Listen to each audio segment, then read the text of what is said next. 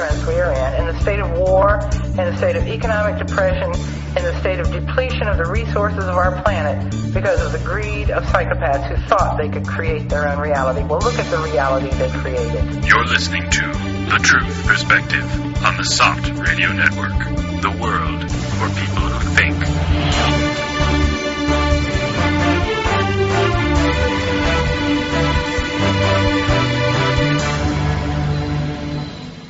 Hi, and welcome to The Truth Perspective on the SOTT Radio Network. I'm Joe Quinn, and my co-hosts, as usual, this week are Niall Bradley. Hi, everyone. Harrison Koehli. Hello. And Elan Martin. Hi, everyone.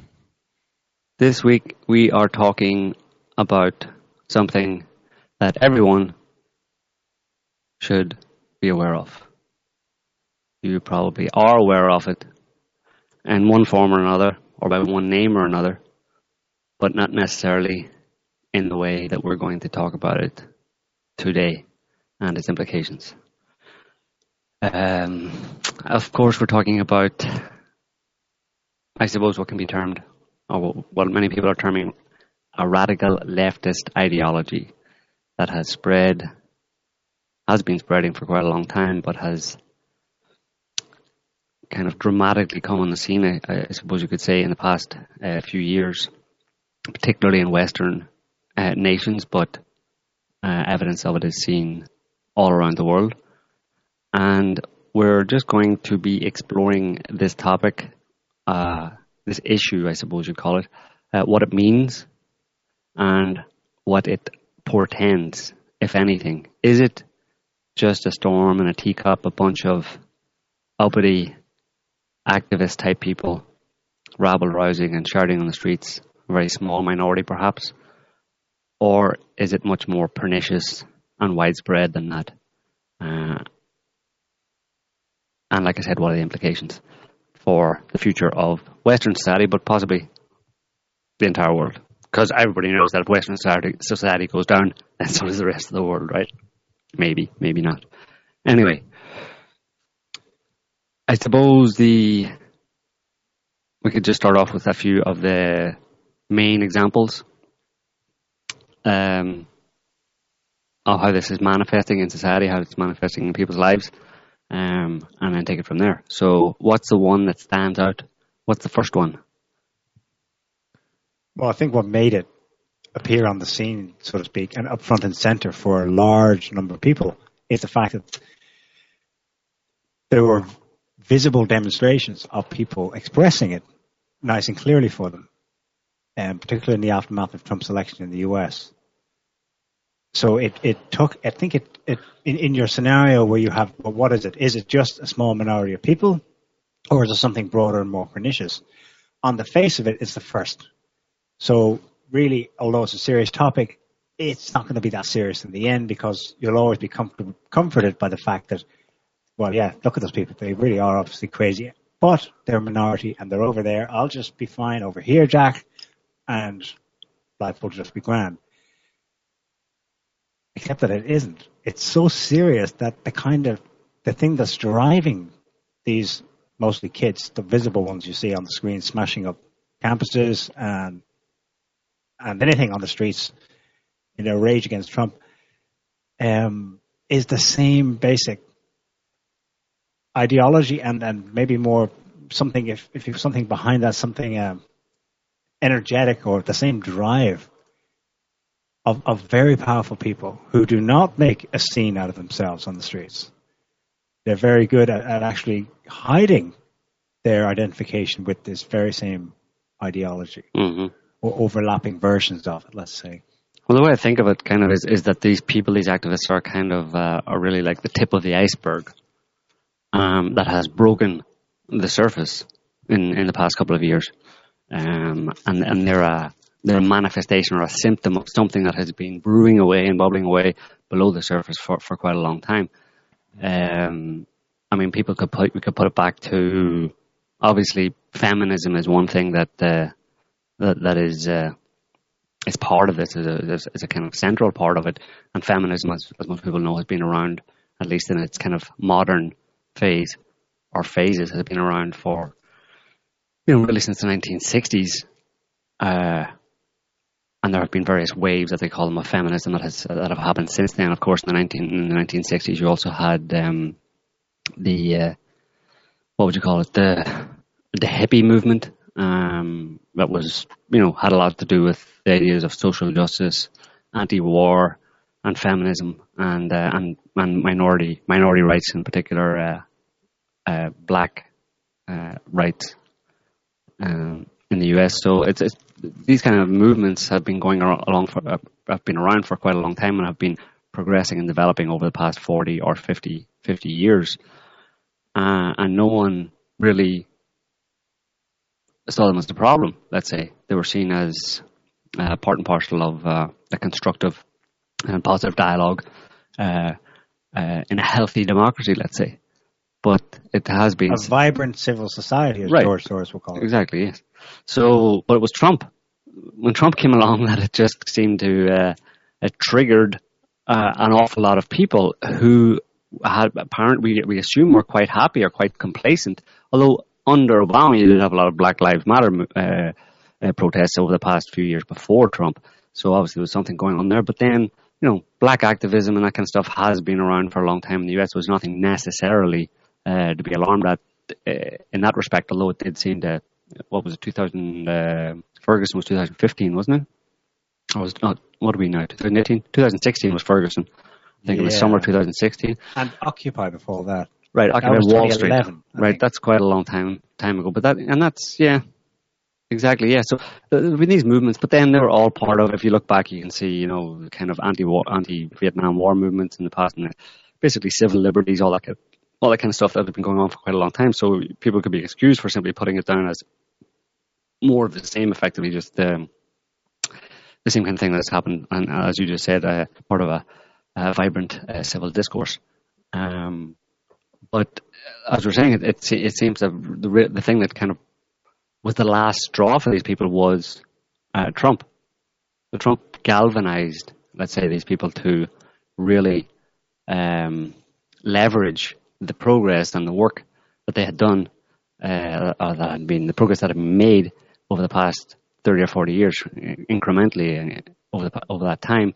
And Trump was this horrific, supposedly, um, you know, setback. Antithesis of Yeah. everything it stood for. Yeah, it was. uh, He threatened to undermine all, all, all that work, you know, and as a result of that, we get to see uh, what these people actually believe and what they want and what they're willing to do.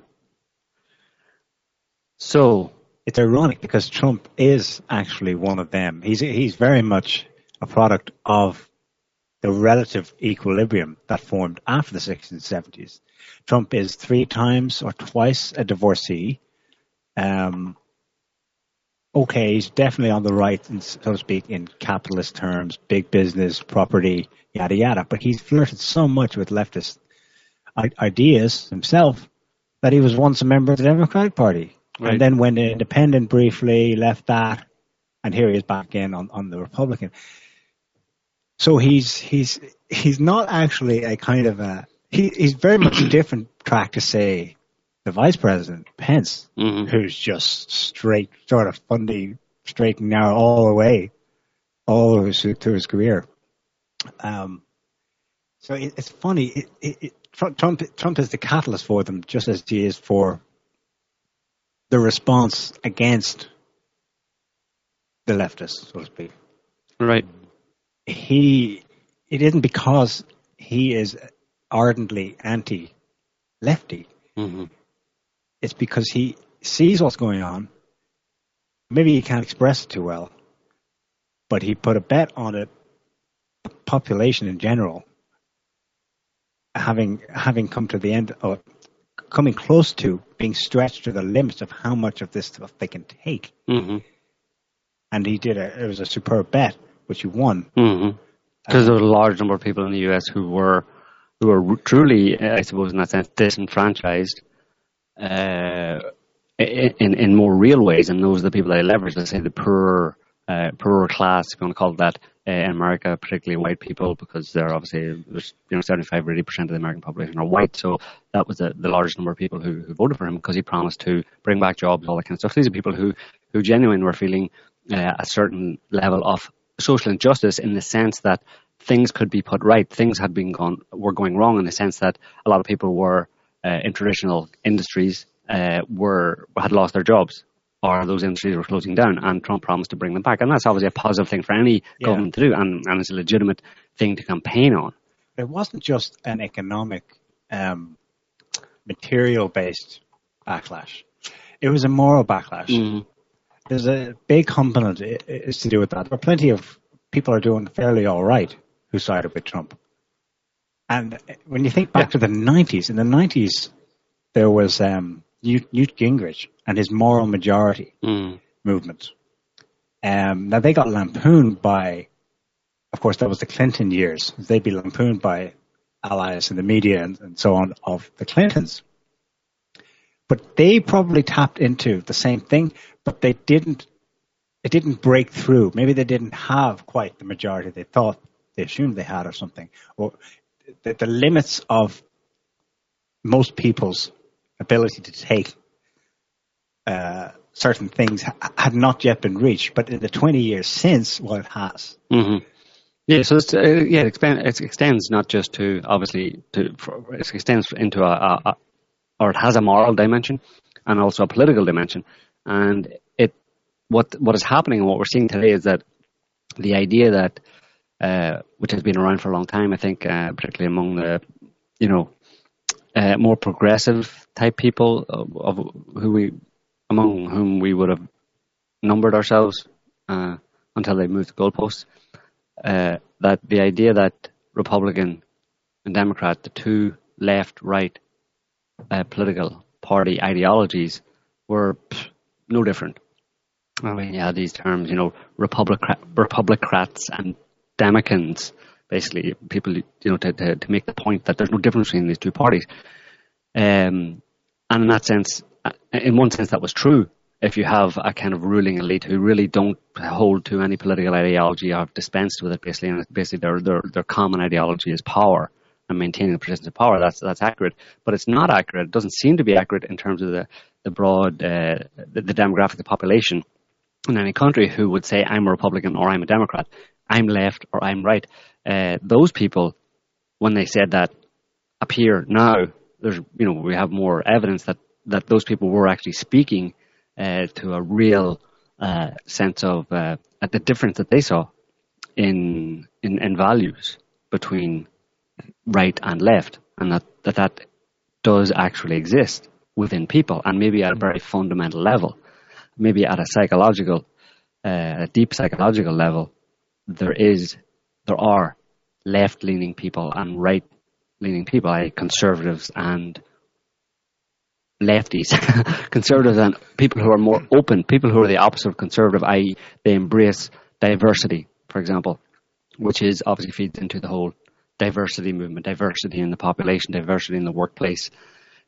First of all, between men and women, you know, so more women if there's not enough women, but also more minorities, more different colored people, more different cultures. Bring all those in, and that's a leftist uh, that's that's in the leftist uh, ideological camp, which is they're open to new ideas, which isn't a bad thing necessarily in itself. Whereas conservatives would be more, um, would would hold more to, well, it comes to, yeah, conservative. What is conservative? It means holding more to a, a and, and, this isn't a bad word either. Racial, um, holding more to a racial identity, whereas one person may say may feel a natural, almost intuitive or affinity with diversity and other and therefore other people, you know, people of other cultures, of other skin colors, whatever, other languages, they want to embrace that. Whereas conservatives would tend to be more, well, those those foreigners are a bit weird, aren't they? A bit strange. Like I mean, they're not like us, you know. So people who have that natural response to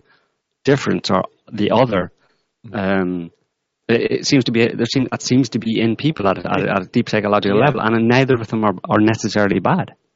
And you see well, how easy it is.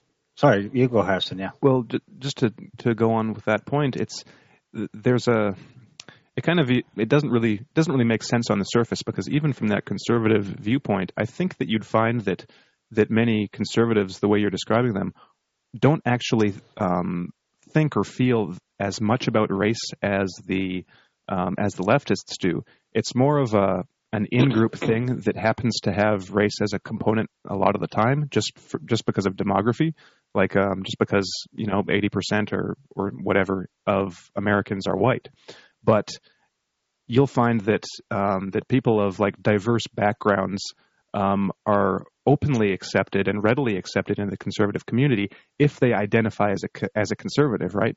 If they have the same kind of mentality, then there's no problem in, in conservatives like to to accept someone like you know Dinesh D'Souza or you know a, a homosexual Greek Jewish whatever Catholic like uh, like Milo mm-hmm. Yiannopoulos. Mm-hmm. Like those like people like that um, will be accepted. Like there's there's no real right. kind of hard boundaries. The boundaries but there are boundaries that and that's the important thing about conservatives is, is there are there are borders for conservatives like there's mm-hmm. my group um, a conservative group you know based on these on these values with these values, yeah. kind of beliefs and anyone can can be a part of that group but you have to have that mindset and so um, so I think race is really secondary for the most part. Of course, you're going to get, um, you're always going to have, you know, bits of actual racism in cultures. It's just kind of unavoidable. There's, mm-hmm. you know, whenever you have a, a nation with uh, a mixed, you know, ethnic gr- ethnic with mixed ethnic ethnic populations, you're going to have, you know, um, racism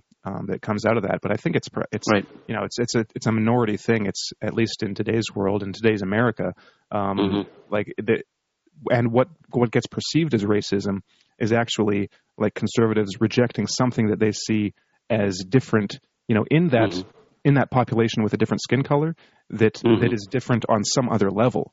It's like right. you know, so they might look at like um, you know um, black culture in America and say, well, you know, that doesn't that doesn't align with our our values the way I see it, you know, and the way mm-hmm. I see them.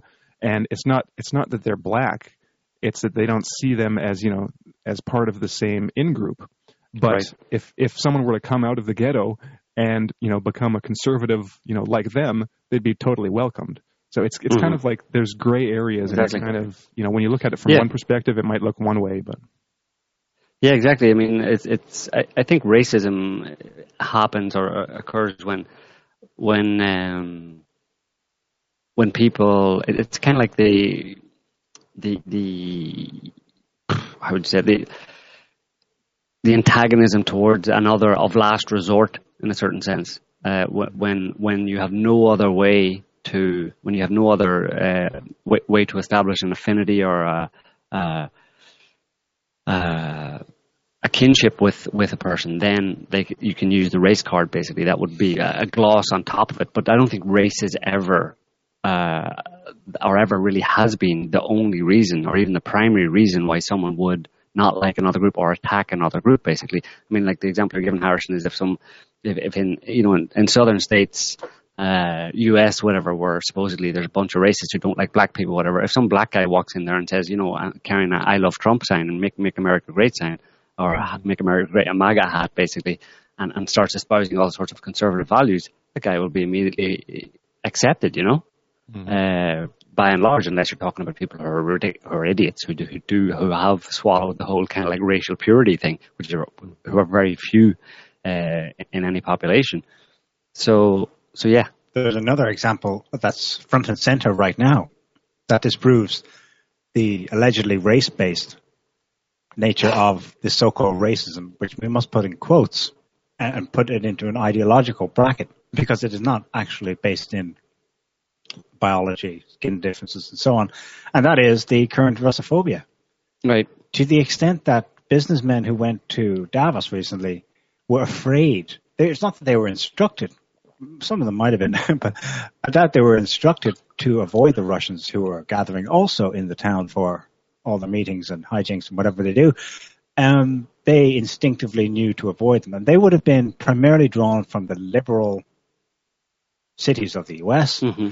They would have been um, close to the liberal hearts, the, the, right. the liberal heart of power, so to speak, that controls the U.S. largely, and so they were naturally getting it from the, the allegedly open side Yeah. open to all things, diversity, and oh, racism is always evil under all conditions, except when there's an artificial injunction to do so. Mhm. And that's artificial injunction to be explicitly be racist, essentially towards Russians, Right. comes from the sides that screaming Trump is a racist. Right. yeah. So it's it's all fa- uh, yeah. I mean, it speaks to a complete uh, to people not really knowing their own motivations, not knowing their own you know doing it for doing things for ulterior uh, motives than they, than they claim they are, and um, it's uh, yeah. I mean, that that the the the example of the Russians there is is uh, is about demonization.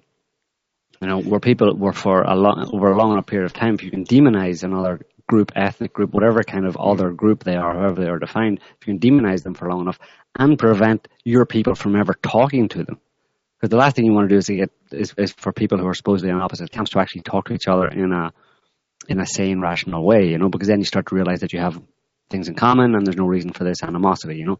So you want to isolate people from each other effectively and uh, and push them into those those camps where they, never talk and never never discuss things. But um, yeah, but that's in in, in, in the best case scenario. And in, there's still the problem of that is being exploited, and again, isn't necessarily something that would lead to a clash of of of, of, of groups within within a particular society, which is this fundamental difference. And maybe we should talk a little bit about that. The fundamental difference between, um, or what seems to be a fundamental difference in in terms of uh, value systems that seems to be innate.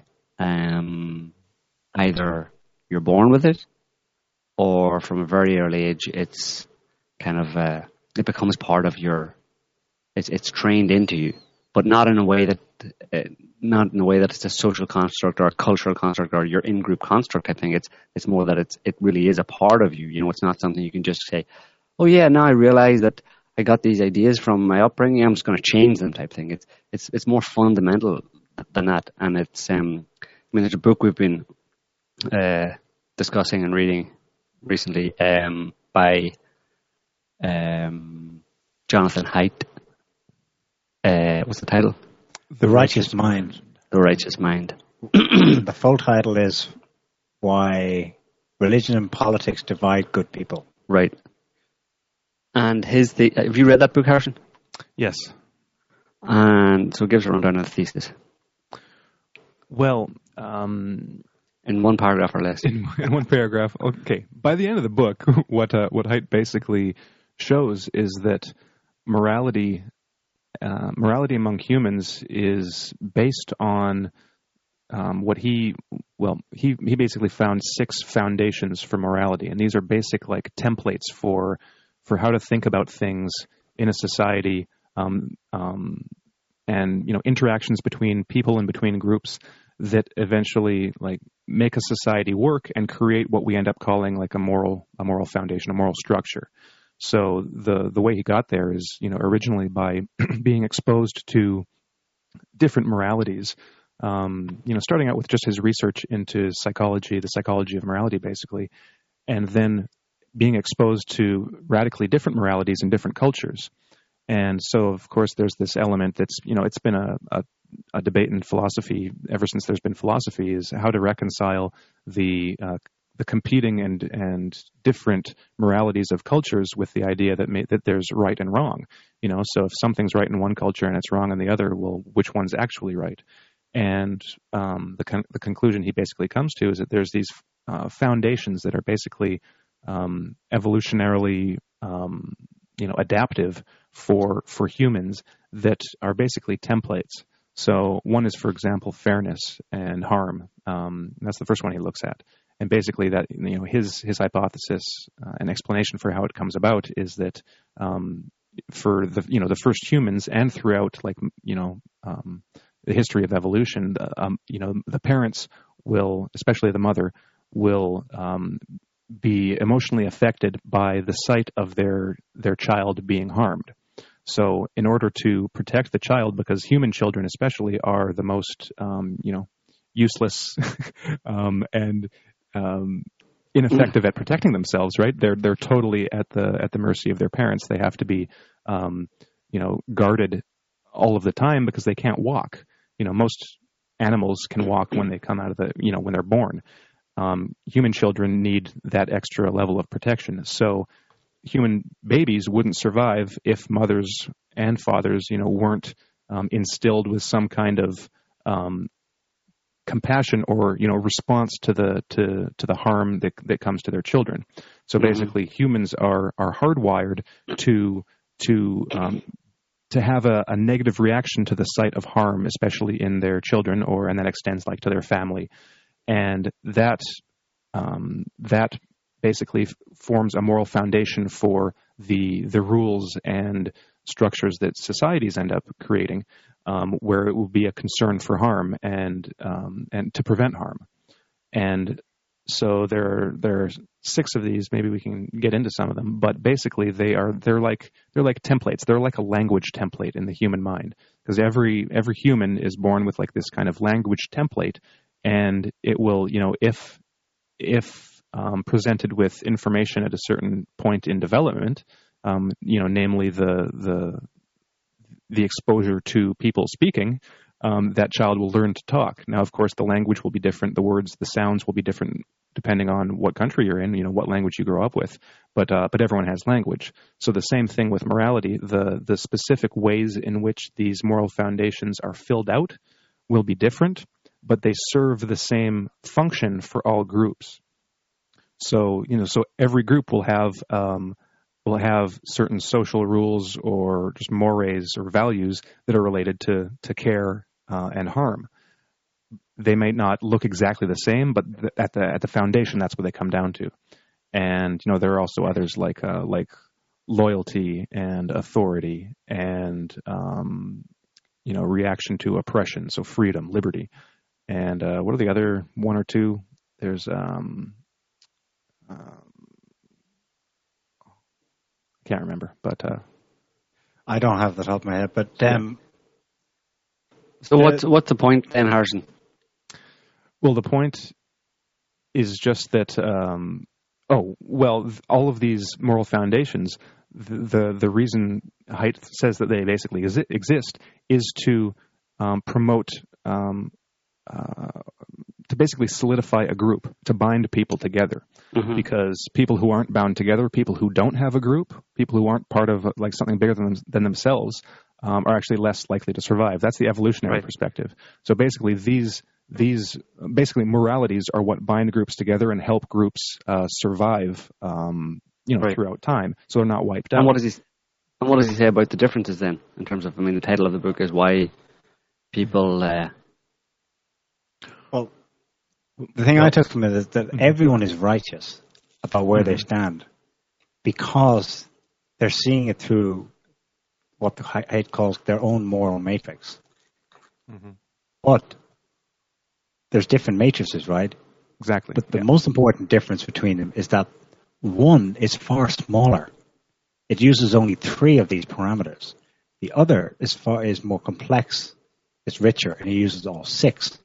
He found overwhelming correspondence that people who identify as liberal slash left use only three. People who identify as conservative slash right use all six. what, what are those six?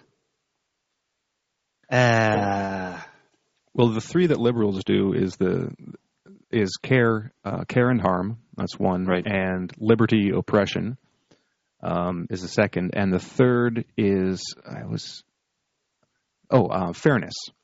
Right. Um, fairness a bit less. You know, in the beginning of the book, he gives a bit more weight to fairness, but then he actually found that what he was looking at as fairness was actually liberty and oppression, um, Mhm. because because fairness is actually proportional. So um, just to use you know an example we've been talking about you know s- several times in the past several weeks about the wage gap you know actual fairness is people who work more should make more money and most people actually you know probably the vast majority of people believe that um, like intuitively. They think that if someone works more um, they sh- you know someone who works less shouldn't make as much. If you give them the same amount of money that's unfair. It's unfair to the person that uh, that worked more and you're basically letting a free rider um, you know take advantage of the system. And so that's actually less important to liberals. More important to liberals is liberty and oppression. So if they if they see um, either themselves or some other group being oppressed then Mhm. That's wrong and that has to be corrected and that kind of trumps um, um, fairness and equality, or not not Right. not equality, fairness, because they want Fairness. equality for all the oppressed. So Right. it's not actually fair. But uh, but conservatives have all those three. They're concerned about all those three, and equally they're equally as concerned with authority, loyalty, and sacredness. Um, Or sanctity. sanctity. Yeah. Right. So, but but liberals aren't concerned very much with those latter three, with loyalty, authority, or sanctity. Um, So, Mm-hmm. Well, so obviously, they- yeah. So loyalty obviously wouldn't go. Loyal, loyalty wouldn't necessarily go with um, with their con- with their focus on uh, you know concern for the oppressed, right. right? Because the oppressed can be anybody, uh, anywhere outside of your group, everywhere. So it's and this is a kind of humanitarianism, I suppose. We're em- empathizing with people of other cul- cultures and other races who are being oppressed, particularly if they're being oppressed, as as is the case, let's say, uh, uh, in the U.S. with a history of U.S. foreign policy. It's very easy to say that uh, America has been oppressing, uh, bombing, it's a euphemism, for bombing, uh, other countries uh, around the world. Um, so that give, would give rise to a lot of anti-war sentiment, and anti-war has been historically um, the domain of, of the left as well, whereas conservatives uh, would tend to be not so much anti-war because of loyalty and also their respect for authority. Mhm. The authority being the government and what the government does, and the military hierarchy, etc. So, um, yeah. So the the thing about the, uh, about the this the information and that that Haidt talks about is that it does seem to map to reality. It maps to uh, the human population, uh, uh, possibly all around the world, but particularly, um, I think he, he really only focuses on, on on people in America, right? Well, no, he has done research and and said that these these categories basically apply across Are, um, cultures. Yeah, he's, he's found to be the case in India and Brazil, and there Right. are others who have taken moral foundations theory and built the same kinds of questionnaires and found the same results in their countries, Right. which are extraordinary. Even within the U.S., the acronym he comes up with uh, for uh, liberals is certain the most liberal of the liberals. They the ones who scored highest in only caring about the three of the six foundations is weird. W E I R D Western, educated, industrialized, rich, and democratic. Right. And it was extraordinary because the, there's differentiation within the US once you leave the city. Not only that, within the city, once you leave certain areas of the city, you come to say the suburbs where middle class and lower class people live, and there it's it's far richer to find all six concerns. A, a, a more a more complex moral matrix is in operation among those people. So uh, I found it extraordinary because I've been thinking this for a couple of years now.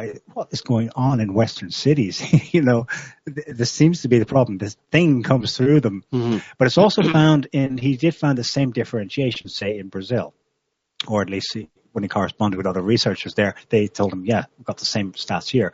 Once you go into the cities, you find these W E R D R D weird people Mhm. relative to a kind of larger mass of people who Mhm.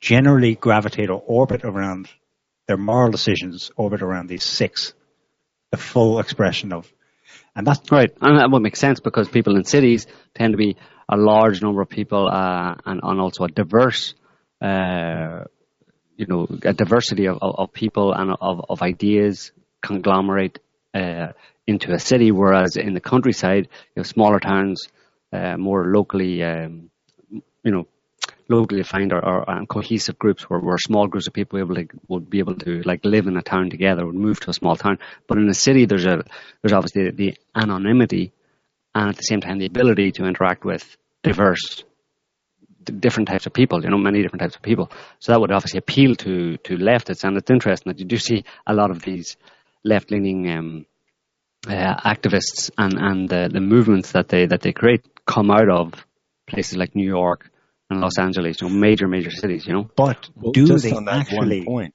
uh, I'd just like to say, uh, on that one point, we just had an article about how Jordan Peterson's new book was covered by um, various um, book review publications in the U.S.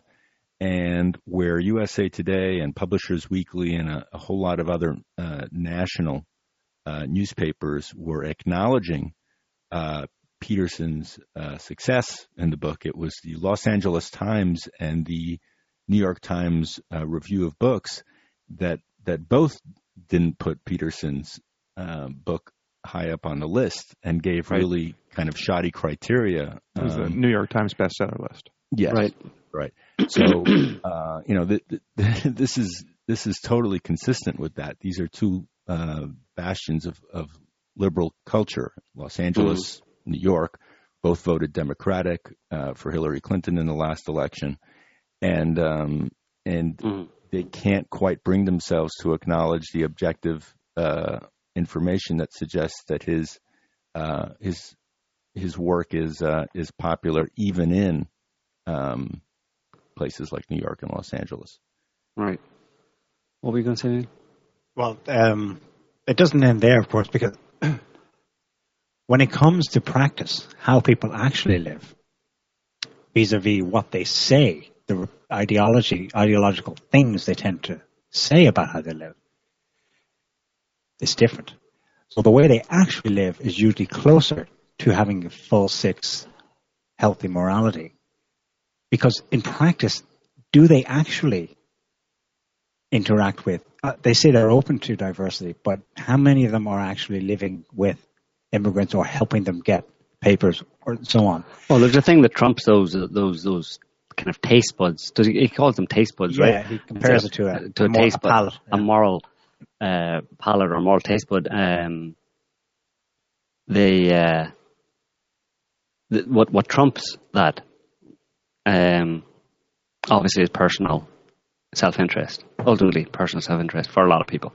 So when it comes down to it, you will give you will exercise those those proclivities, those basic innate biological, and psychological tendencies uh, as part of your being, really. And this is why it's so important. This gets down to the the very bottom, the the, the fundamental uh, nature of human beings.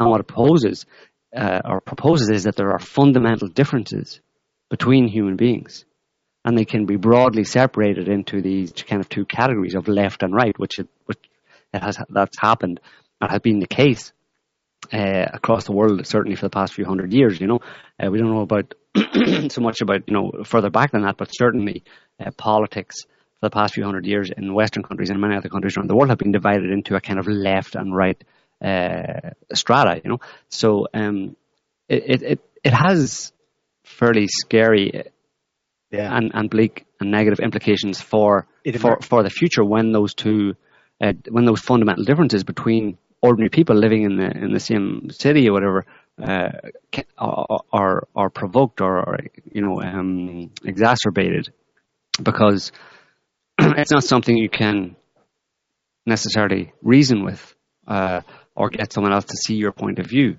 uh, um, because th- this goes to the very bottom, the very base of, of, of these people's nature, basically. And they, uh, how are you going to get someone to, to change their their own innate biological and psychological drives? That is more or less who they are, who they who they see themselves, and who they actually are. Um, so Does everyone know where left right originates? It comes from the eve of the French Revolution in 1789, when the Ancien regime, the aristocratic monarchist regime in France, had actually been liberalizing because of the growing pressure to be more open, democratic, and fair, and so on. And so they had the Assemblée Nationale, the parliament. Those on the left would be those who wanted change on the left side of the house. Yeah. on the left side of the house, and those deputies seated on the right were those who wanted more or less conserve the status quo. Right. And that's a bad omen because what happens next is the revolution. Heads are chopped, despite the liberalization, the tendency towards, in theory, what the left said it wanted. Then a revolution starts, and the people of the left leading the revolution themselves get overtaken by even more extreme people who then cut their heads off, who are taken over by even more, and the wave that comes behind it is now completely out of the control of the original promoters of the revolution. Mhm. And for 20 years, there's the terror. Mhm. slaughter upon slaughter, and it becomes more and more doctrinaire as, as something else comes up behind it. You know, that's where we're at right now, hmm and it's We're on the cusp of that. Yeah. quite global.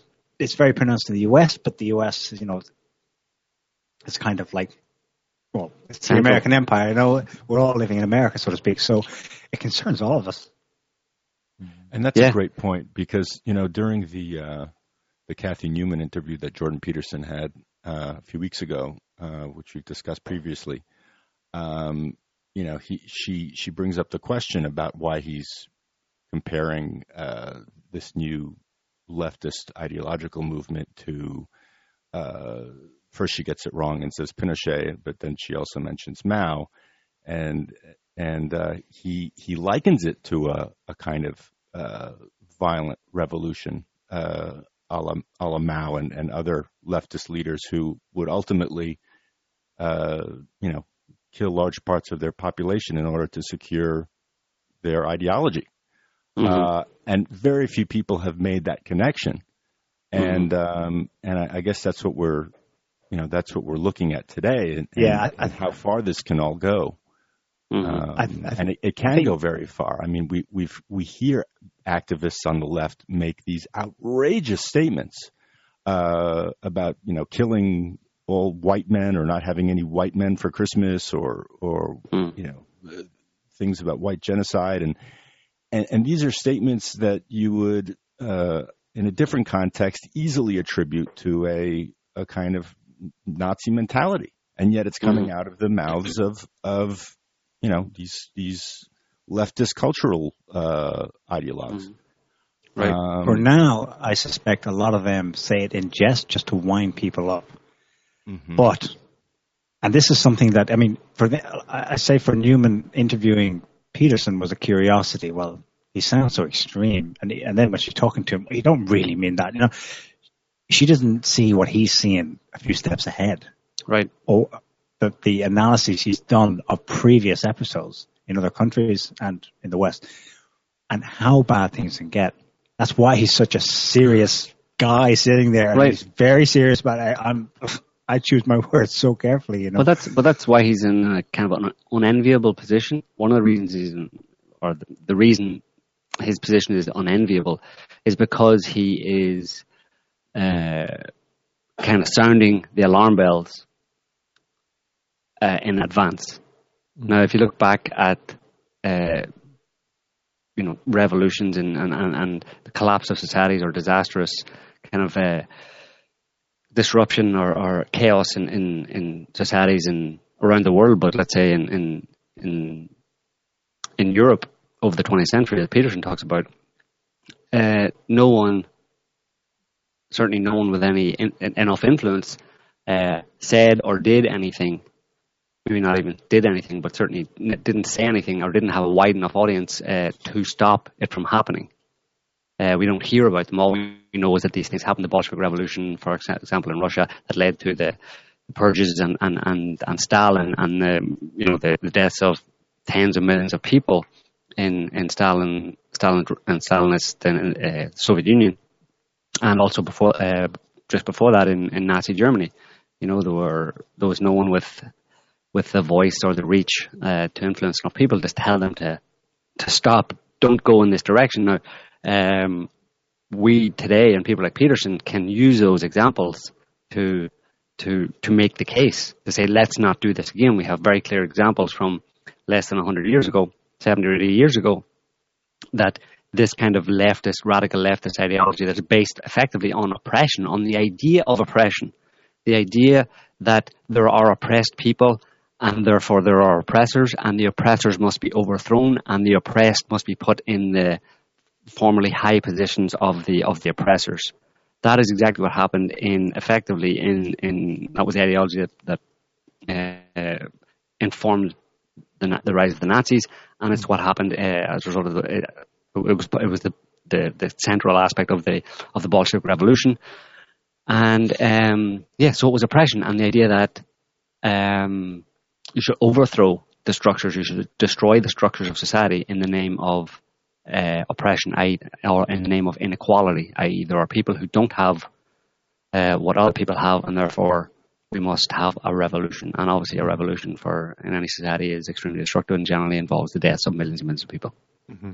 Uh, so, and it's an appealing thing. Is the problem? Just hold that for, Yeah. thought for a second. It's, it's a very appealing thing, obviously, because on, on if you just take it as on a superficial level, who doesn't who, who doesn't feel bad that some people are having a hard time? It goes to the core of, the the kind of human cooperative and uh, human relationships, effectively. With uh, it, it, it tugs at people's kind of emotional heartstrings, you know.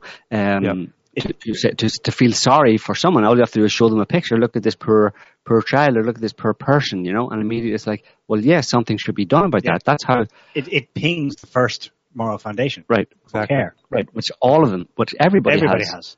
But that's Right. the whole point about it. So both sides have care for the other. But you know, and I suppose if you if you leverage it enough, you can almost make some people who uh, feel feel as if uh, a person in another country that they've never met is kind of like you can get the same response as you would uh, to them seeing one of their family members, almost, you know, or something close to that. You know, if you push the the rhetoric enough, you know. And Right, the problem is the people doing the pushing come up with shoddy solutions that harm everyone in the end. Mm-hmm. For example, opening the borders in Europe, letting in three million Right. people. Right. Sorry, Harrison, go on. Well, one example of what you just said, Joe, is uh, well, we've see, we see it repeatedly when we've seen it repeatedly over the last 20, 30 years. The most recent example was the the young Syrian boy, right? It was caught in an airstrike, and and you know you have conservative and liberal um, news commentators and just people like you know crying on air seeing this picture because because that that pings that that first moral foundation of care. Right. and and so that's it's really it, it's a weird way of saying it but it, that's it's so pernicious. The reason it's so pernicious is because it applies to the the moral foundations of everyone. Now like but what but what Niall just said is is the good point is that the the solutions offered aren't or, or make things worse. And the reason it's so um, crazy and the reason it's so hard to um, to combat or to get around is because anyone that's that's um, pointing out the problems with this ideology, it, it's it's almost counterintuitive to anyone listening to the to to the criticism because because their first reaction will be, well, what you don't care about, you know, this this young Syrian boy or what you don't care Mhm. about this. It's like there, it's very hard to respond to that because you're put in a position where you have to say, uh, well, well, where you might appear to be um, against things like, um, um, you know, or, or for things like like sexual harassment. Like there was that that recent um, Vice interview with Jordan Peterson where where the the Vice interviewer was like, oh well, you know, how is this not just like um, don't you know don't touch the ass of your coworker coworker? And it's like, well, of course, like you know, people. You know, it's hard not to agree with that, right? Yeah, you know, pe people shouldn't just go up to to someone and you know grope them, but that's not the issue. It's like the the the, is- the issues get conflated. They like the so from a leftist perspective, which then kind of even um, uh, it even kind of infects the right as well, the conservatives. It's it's like here's a problem, and everyone can agree with that it's a problem, and therefore we should do something about it, and we need to do something now, and and and we need to put, like get new laws, and we need to create these new crimes in order to stop this from happening. And in the process, they they tear down what actually prevents totalitarianism from coming about. So the way this is, we started this program, Joe, uh, you started out by talking about gender politics and feminism, and feminism really has torn out the foundation of of society to the point where totalitarianism is totally possible, and it's even it's even there already in certain areas. It's just not public, and it's just not. It's just it it hasn't uh, it hasn't basically infected everything yet. But Mhm. what's the f- so what's the first thing? One of the first thing that needs to happen is that you need to basically um, get rid of the rule of law. And I mean Right. that generally, but specifically, what that means is that when someone's accused of a crime, um, there has to be a trial. They have to be proven guilty, and there has to have been a crime in the first place, right? In order for this whole process to be legitimate. Well, of course, you know, if he's found, if the person, uh, if the accused is found innocent, well, then you know, justice has been been served. If he's found guilty, justice justice has been served either way. But the way this that the the leftist ideology has been going for for decades, actually, and it's only it's only um, it's only kind of gotten a bit worse in recent years, but it's been like that for a long time. Is that no longer is the accused, um, you know, given the benefit of being presumed innocent until until proven guilty. So it's based entirely right. on accusation, and that's actually written into like the new laws for these new crimes, where the accused doesn't have the right to defend himself, doesn't have have the right to like um, to confront his accuser, to present evidence. It's right. As long as the accuser mm-hmm. feels they've been offended and feels right. that they that they have that a crime, a new crime, has been committed against him, then mm-hmm. the person that she and it's usually she at this point has accused is guilty. Right. And that right, by definition. so dangerous. It yeah, is, yeah, by definition. In that sense, by definition of being a man, you are guilty until proven innocent. In the case of a sexual abuse allegation against you, mm-hmm. that's where it's going. That's where it has already gone there in many in, in many instances, yeah. uh, where just and that's obviously close to that is a totalitarian ideology because, like in Nazi Germany, it was let's say it was the Jews. Uh, mm-hmm. By by definition of being a Jew, you were automatically guilty. And if someone said came up and said, "I saw that Jew," um, you know, putting up an anti-Nazi poster, uh, well, you don't need any evidence because the, the, the, incriminating factor is that you're a Jew.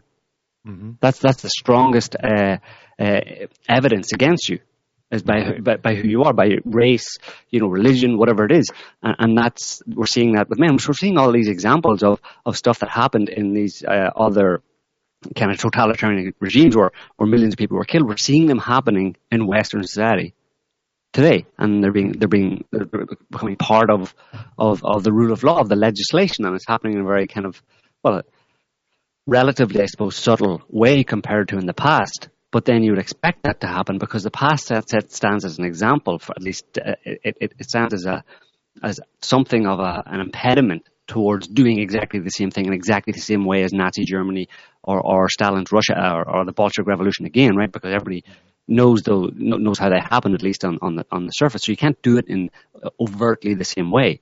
But we see that the same thing is happening in a much more in a more kind of convoluted, circuitous uh, route, effectively. And and like we're talking here, it is much more per- pernicious because it's happening as a result of appeal of an appeal to people's sympathy, effectively mm-hmm. their sense of care, and it's. Uh, it's it's the, the, the thing about so we said both both groups, both types of human beings, let's say, have this uh, care taste bud where they instinctively feel that they need to care for, and that's what's being leveraged. But the the people on the on the quote unquote left uh, don't have the the, the other uh, taste buds of, of the right, which one which is uh, loyalty, and that loyalty to your own group or tribe, whatever you want to call it, would trump this appeal to care for the other. So the answer uh, to the question that the thing that you said is, is difficult for people to respond to when you're when you're accused of not caring about the Syrian boy or the, the picture of the poor girl elsewhere in the world. The answer to that, even though you'll still be accused of being a bit heartless or something, is that listen, I have more problems closer to home to deal with. I'm sorry that other people are suffering, but in my group, I have people that are suffering. And that's a, I think that's, that's the best argument you, you could give to that. Um, but of course, the lefties tend to, don't have that loyalty to an in-group. And that's also why you find them in, in, in bigger cities, more than in bigger cities. And you find the, the, the more right-wing or conservative uh, people in, in communities where they do develop a sense of loyalty and, and community spirit to their little in-group, where in city, whereas in cities, uh, you only have a loyalty to the kind of the ideology of diversity, which is all around you, and you don't necessarily you're not you don't feel a loyalty to your neighbor in a big city. You may not even know him. The only loyalty that you really that you have there is is, is when you get out in the streets or in your march for your cause, which is diversity and everybody together type thing, all, all the different races together. Whereas uh, in, in the small town, it's like, listen, I know my neighbor, I know his problems, he knows mine, and we have problems. So I'm sorry, but Syrian boy is going to have to wait. And but again, it comes back to a fundamental. It seems to be something very, very fundamental that cannot be changed in human beings. Um, and that's not to say that there's anything in normal times that this left, right, these left, right kind of moral uh, structure or moral values or value system that, that, that they have can't be compatible or can't can't mm-hmm. work together. in a country. But the problem is when one swings, when there's a swing to the extreme of one or the other, it's bad. Everybody knows that a polarization on one side is bad in, in, in society. So polarization towards the conservative right, kind of loyalty in group focused side would be would mean a kind of closed society that would eventually kind of like stop functioning properly because you need an influx of new ideas and new you know to progress you need new new concepts new uh, even just basic things like trade. Right, exactly. We, other groups. Right. So you need that to, to vivify and, and, and uh, help your society to progress. Um, but the problem with the left is that when it goes to too far to this extreme, it's basically there is no loyalty to your own. It's basically everybody, you know, bring in all, all others, and and you effectively eat your own. There's no there's no loyalty to your own. There's no loyalty. There's no focus on your own um, group, your own uh, you know value system uh, and society, and, and you don't you basically neglect it. It's yeah. like you, you neglect your child basically, and it dies. You know, it's, um, it's an incredibly imbalanced um, moral foundation to have. Um, in the case of the the, the rape culture, um, hysteria about campuses and so on, whenever um, whenever the individual cases would actually be thrown out, there was no remorse from those who were pushing it. And whenever challenged, they would say, well, in the end, it's going to do the boy good anyway, because now he'd be scared shitless to ever even think about doing that in the future. And one of them went on to explain, I don't remember the name, she said, in the long term, this is good because it in- inculcates virtuosity in that person. We've scared virtuousness. The, virtuousness. We've scared the shit out of them, and that'll actually be good for his development and the development of guys and society in general. And that, that speaks to a fundamental lack of insight in thinking, in understanding it, that that's how it actually works. You don't do it that way. That's why Jordan Peterson's going around and, and is such a hit with people because he is doing it the right way by telling people you gain or remember or grow new virtues, so to speak, by, through yourself, not by correcting the world out there you, it's it's it's a fundamentally different way of doing it. There's only one basically right way in this scenario, and doing it by legislating and punishing. The, the, the lack of insight is staggering, and of course, he gave the the extreme example. Well, they think, oh well, don't worry, this is just about um, sexual harassment. It'll end there. Of course, it won't. It, their insight blocks them from even realizing the obvious, which is that once you set a precedent in this area, in this field, it's going to go over here. It's going to go. It's going to go everywhere. Mm-hmm. Everyone is guilty until what? Complete obeisance until. I mean, the extreme in Canada that got Peterson off and running was was the changing of language. Mm-hmm. You, you must speak a certain way. Forced speech, yeah. Ah. Well, on that subject, Niall, I, I just rewatched a couple of minutes of Peterson kind of addressing a, a crowd of uh, you know some transgendered and LGBT uh, individuals, where you know he said that in in the long run, their attitude towards um, having their uh, preferred pronoun legislated was not good for them, and and their response was, you know, basically, if, if you're not with us on this, you're against us. I'm paraphrasing, but I mean it, it harkens back to uh, you know George Bush Jr. W's uh, "if you're not with us, you're against us" attitude regarding terrorism. Uh, there is no middle ground. There is no dialogue. There is no uh, uh, logos. There is no um, there is no room for anything that isn't um, an agreement with their emotional appeal to their side. Uh, and you see the same thing with, you know, just to use another example here that's kind of uh, um, been around for quite a while, but has seen its, its apogee in, in recent years. Uh, the BDS legislation. You can't even advocate for boycott, divest sanctions against Israel um, without being accused of hate crime in certain places. Uh, so this is, you know, liberalism uh, weaponized in a geopolitical level. Um, and Mhm. and it, and and we can you know there, there, there are just dozens of examples of it that that we're seeing all the time. It's pervasive and it is pernicious Mhm. uh, because who wants to be accused of of hating Jews of being an anti-Semite? Uh, but to come up with any kind of policy to uh, to address the the issues of of Israel's treatment of or maltreatment of Palestinians, uh, you, you know, you you must be a an anti-Semite. So uh, you know, and it, it it's very similar in in co- in color or tone to feminism, uh, where if you don't agree with the feminist take on certain things, uh, then then you must be anti-woman or misogynistic or patriarchal. Uh, and that there was that neat little video that uh, about uh, Trudeau, the Prime Minister of Canada, recently, where he, you know, he's on the floor of the Parliament and and kind of brushed against uh, a, a lady MP and at some point who, you know, I'm sure it wasn't deliberate, but he, he sort of elbowed her and she and she felt offended to such a degree that she made a big stink about it. And uh, and after that, he had to give some big speech about how, you know, how wrong he was, and and and he was until he made that speech, he was demonized as a kind of a, a terrible, terrible man, a terrible person. Um, and and now we have him kind of uh, virtue signaling and and saying all of these things that that you know it's like he's learned his lesson and and he's taken it to its its uh, furthest logical end um, in in all of his uh, PC liberal uh, rhetoric.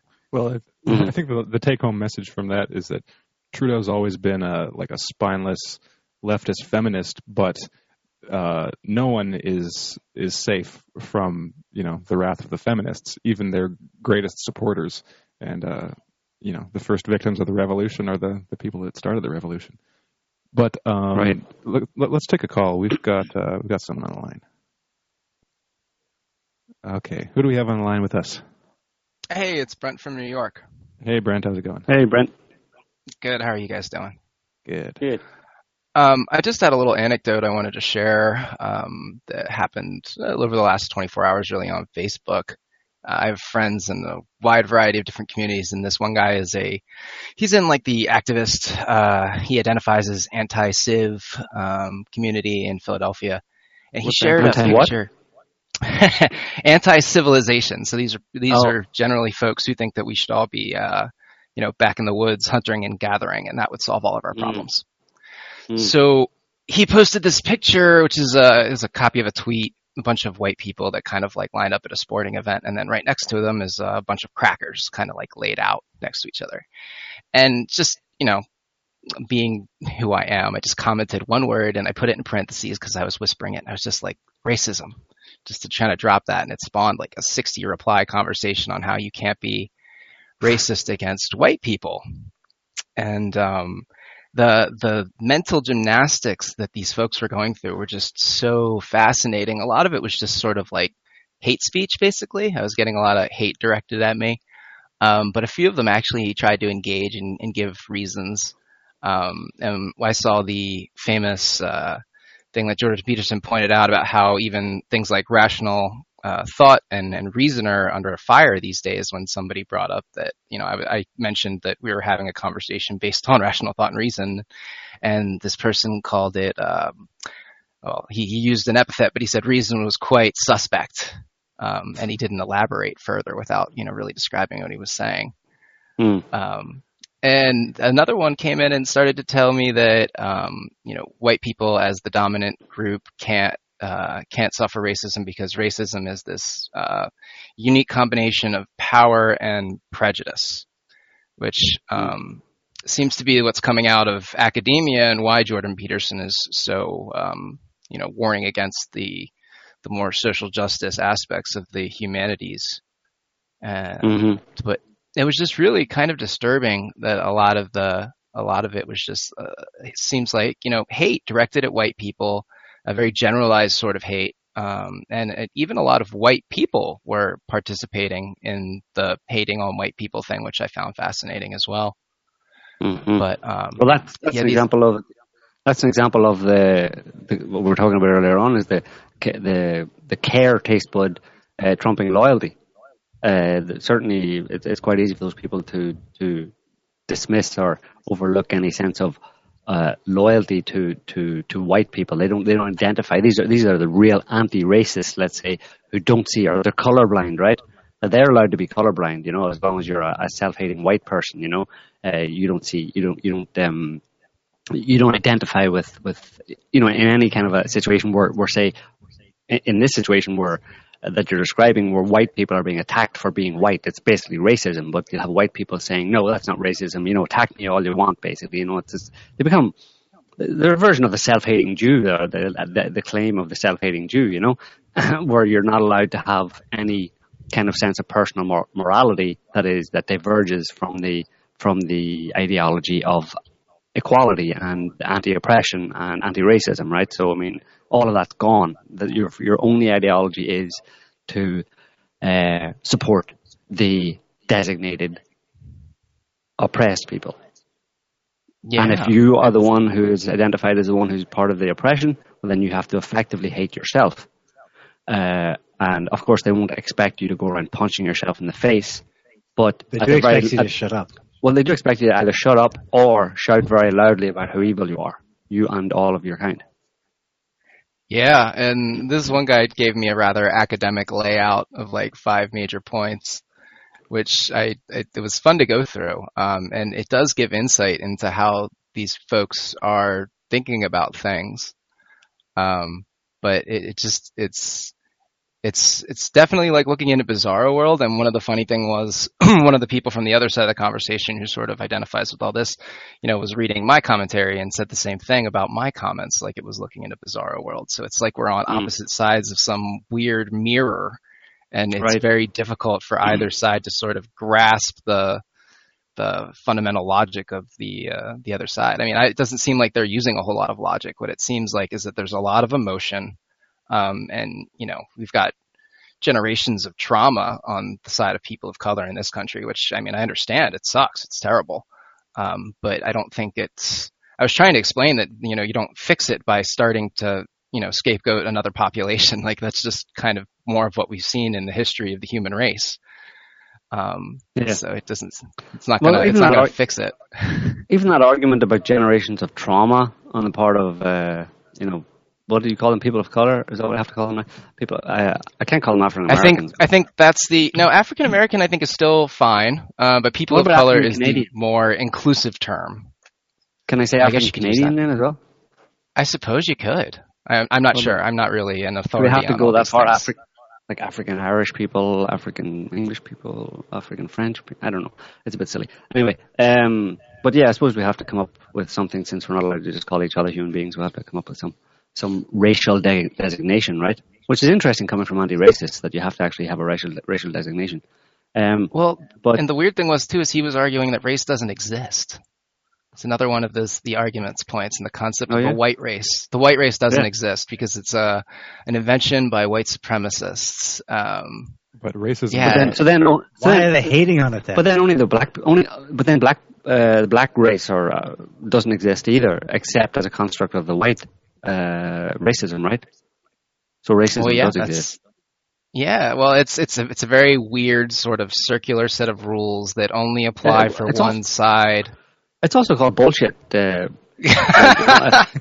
uh, well, you know, when you follow it through, you follow these people's logics through, and it's it's it's this it's this you know it's it's it's, it's a circular argument. You know, it's it's it's the definition of just nonsense. You know, um, where it has no it, it has no logical follow through. It doesn't actually make any sense. You know, there's no logic to it whatsoever. You know, when you follow it through.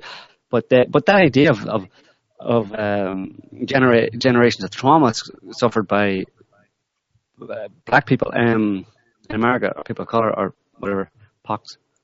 Uh, you're not allowed to call them pox. That's a bad word. POC. Uh, when I saw POC, I thought pox. That's how you pronounce it, pox. But pox is like a, a, a, a like a sickness. A sickness, right? anyway, it's very hard to navigate. um, um, I every the, the, idea of the idea of generations of trauma amongst the people is again this idea of it's an appropriation. You know, they talk about cultural appropriation. Well, there's there's oppression appropriation that is going on all over the place here. You know, uh, that's kind of what defines it, uh, as we've been talking about. People are appropriating the suffering from of people from uh, anybody anybody in, in the country that you can identify as having suffered. You can give a a speech about or a, a, talk about how here's how they suffered in, in, the past, or you can take people from around the world and, and, appropriate their suffering and then make a cause of it and get your ass out in the street to protest about it and get some attention for yourself, right? That's the whole point, right? Um, but that idea, that argument of of that black people have suffered a lot in American history is, I mean, focusing that on that is only going to cause problems, you know, and it's it's not even true in the sense that because everybody, people have suffered, people people suffer alone you know? It's bullshit. Yeah. I call bullshit on that because people suffer on their own. Individuals suffer. Uh, and, and, that's that's when, where the suffering is real. You can't like take claim someone else's or even uh, other people of your own racial designation or religious designation, or whatever, and claim that because they because they suffered that you also share in their suffering because you have the same skin color because that's racism for a start you're defining, you know, you're, you're, if there's no such a thing as racism, well, you're, again, it's a, it's a stupid argument. Um, but that just, that's used by people to, like we were talking earlier on the show, to try and leverage or provoke this kind of emotional response from people, get you to feel sorry for them and get you to shut up and, you know, give your energy and your attention or your support to, to their cause. And ultimately their cause is, like in the same way that suffering is an individual experience, these people are after the individual experience of their own aggrandizement, of their own, they're seeking power for themselves by way of joining a group that then seeks power because there's more force within, or more power, more, more, um, they, they kind of more effect as a group, lobbying as a group, but each of them is individually seeking power for themselves. And everybody, like Peterson talks about, is just, you know, shut the hell up, go and clean your room and sort your own life out. You know, if, if you're a black person in America, go and make yourself better. There's plenty of avenues for, for black people or any minority, including white minorities in America to improve themselves in one way or another, improve their situation. If there's something about it you don't like, improve it today. You live today. You don't live, you know, 60 years ago or 100 years ago or 200 years ago back when, when slavery was a thing, you know? Just as I don't yeah. live, you know, 200 years ago when the, when the dirty English were, were oppressing Irish people, right? I don't live then. I don't carry that with me, and I'm not tr- trying to get something off the backs of the suffering of my forebears. You know, yeah. which is completely cynical. You know. Well, and the other thing that it kind of does is it sort of invalidates the suffering. Like you said, it's it's on an individual level. Like there were have, I mean, white people didn't have it so great 200 years ago in this country. You know, on the whole. I mean, granted, a lot of them did, but many of them did not. And it's it's kind of one thing. You know, you're, you're basically taking this like hierarchy of who suffered the most, and then sort of mm-hmm. trying to use that as leverage to get people to sort of side with you and say, okay, we need to give you know these people more power. Um, and and what it does come down to, it seems like a lot of them are you know in this mindset uh, that we need some sort of like revolution or socialist upbringing, uh, you know, overthrow and, and radical redistribution. I mean, I would have no problem with a lot of the super rich people losing a little bit of their money and having it going down mm-hmm. to help some people at the very bottom. But right. you know, we don't need a huge revolution to accomplish that. You know, Ooh. we can we have methods and, and, systems in place where we can do it. Yeah. But it's just uh, it's it's scary. And one of the groups that was referenced is this. Um, they're called the Uhuru Solidarity uh, something. And if you look at their website, you can see that they have the, a lot of the same "you're with us or against us." Um, you know, white power is the, is the problem in this country, and you know we need like a radical socialist, uh, you know, revival. And they already have little co-ops, I think, out somewhere in in the Midwest in the Detroit area. So it's it's interesting to see. It's interesting to watch, but it's scary on the other hand. You yeah. know, it's just yeah, complete lack of logic. Yeah, and especially when you when you realize that you know the, the lessons of the you see the lessons of the past and how it happened that from almost from one day to the next uh, things change radically. You know, so uh, you can you can be you can be thinking right up to the day before disaster uh, strikes and, and, and society just you know within a short period of time completely collapses. You can be thinking that it's just uh, uh, yeah, it's, it's interesting this social dynamic that's going on, and then boom, the next day, that's the day one of maybe a few week period when everything goes to hell, you know. So that's why people like uh, Peterson, who are sounding the alarm bell, uh, really are, are needed, you know, because you don't know. I mean, there's no there's no clear kind of roadmap or or template that you can see that okay, if it reaches this point, then it's going to tip over into complete chaos. You know, it, it's it's not really known wh- when that happens, and nobody can know when that happens. But so in that case, you just don't go there. You don't even start down the road. You know. But unfortunately, we're pretty far down the road. Yeah, and there's a lot of powerful people who have, you know, sopped up a lot of this. I mean, I think of it as indoctrination, really, because it's just a complete lack of historical perspective and really of a huge lack of knowledge. And is, is Right. really what the problem is. Absolutely. But anyway, that was just my little anecdote I wanted to share with y'all. Okay. Well, thanks. It was appreciated. Thanks, Brent. No Thanks problem. for calling. Take care. Keep it up. See you later. Will do. Bye-bye. Bye bye. Um, yeah, the, there's a good It's short excerpt by P.D. Ouspensky of what his observation. He was in the Soviet, in Russia slash the Soviet Union um, at, the, it ti- all went at the time of the Bolshevik Revolution and what they did. And his basically his, I mean, he describes it all, but the summary is that they just wrecked the place, not you know to some some extent physically killing lots of people, but they ground they, they, they stalled, completely stopped all industry. You know, and it's kind of snowballed very quickly, you know, and they had people in different areas ready to rise up, and they were able to stop the economy completely. All the factories, everything stopped, and people started starving to death, and they didn't give a shit. Because no food was being delivered, people were starving, there was chaos, everything. Well, and and that, what the reason they did that, their justification for doing that, was based on this ideology of oppression, which was they looked at a factory, they saw the managers in the factory, and they saw the lower lo- lower level workers, and they said, "That's unfair. Why should those people in the uh, the lower level workers have to work, you know, twelve hours a day when the manager gets to sit in an office for eight hours a day?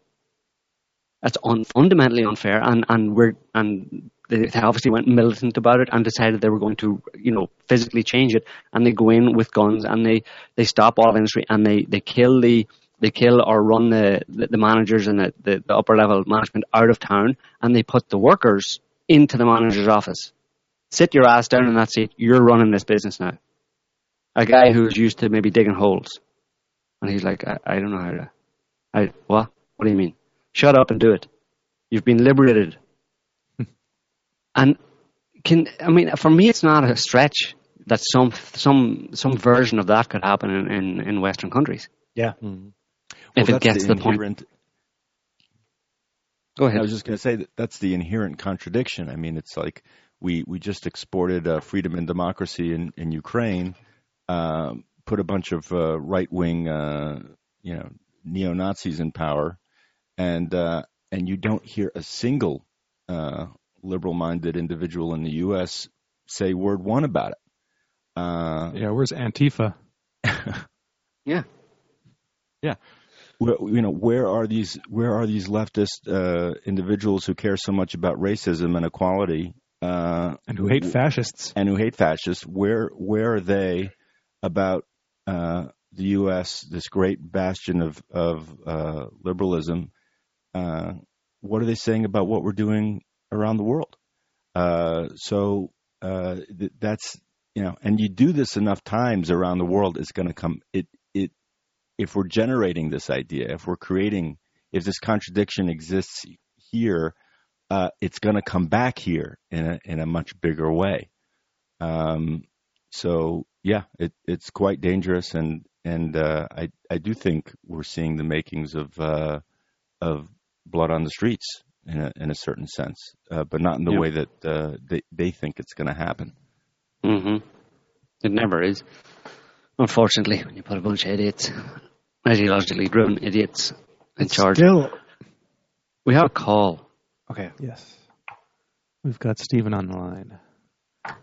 Stephen, hello. Hey, how y'all doing? Good. How about you? Not too bad. I'm doing How's yourself? Great. I'm doing great. Um, I've just I've just uh, switched to uh, transgender. Good And, job. The best move I've ever made in my life. yeah, I'm what are the benefits? tran- well, I'm What are the only pronouns, well, well, I can say I'm the only transgender lake cleaning guy in the entire world, and um, Hey, that's a that's, that's distinction. pretty unique. Therefore, you're the And- most oppressed. Yeah, so like when I go buy a wetsuit, when I buy a wetsuit, I have to buy a woman's wetsuit, and then Yeah. I buy shorts. I buy you know women's shorts, but um, the weird thing is nobody notices. Ah. nobody notices. That's not fair. But uh, but you know I'm, I'm I concur with a lot of your discussion so far, especially the last points you made with uh yeah where are these people with respect to uh the Ukrainian fascists and so forth. It just it's amazing how um po- uh, political consciousness of what used to be comprised the the left, the anti-war, has been almost totally shut down, totally shut down, and Right. then we focus on these outrages of like these silly notions that that 95 percent, I would I would even venture to say 95 percent of the population, whether you voted for Hillary or Trump, they look at this and they're like, oh my God, more bullshit. But I think there's a I think that there is a um, pragmatic uh, function to all of this. Um, when you're talking about the, these uh, the latest outrages of what Trump said about women and or blacks or whatever, you're not talking about wow, we don't have you know there's people dying because they don't have health care. Uh, wages aren't rising uh, commensurate with prices. Um, these are the these are the issues that um, are shut down right now as far as discussion and any kind of political coherent political movement that we could that we could uh, actually change things through our solidarity, our mobilization on key issues that that people of uh, you know of the working class would would generally agree upon and that would definitely mean uh, going against you know the Republicans and Trump on that, like wages, for example. Um, but um, the Democrats are total no shows because, and the reality is, the Democrats don't want to see these issues forwarded either. And this is and this is the the dirty little secret. Um, the Democrats don't want to see these issues forwarded because the people that fund them are Wall Street and the bankers and the huge corporations, and they so th- it's it's ridiculous. But we are making no movement at all. People's political consciousness, as far as war and imperialism, uh, are at an all-time low, from what I can see. There's a, a segment of the left um, of, of people that call themselves the left that do focus on things like Syria and Russia but they're the same ones that that they're they're the people that reject Russiagate. They don't even get into these gender wars, bullcrap, transgender.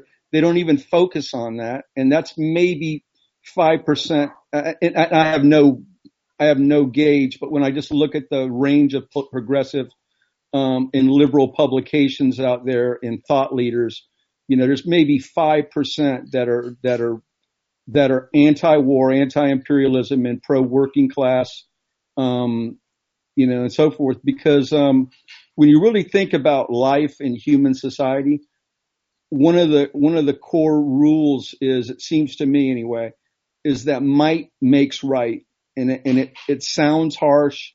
You know, you might not like, oh, you might not like the way it sounds, but it's really true that might makes right. So all of these groups that have been, um, as a group, focused on and done injustice, like the Japanese being interned in the United States during World War II. Um, all kinds of groups have been oppressed.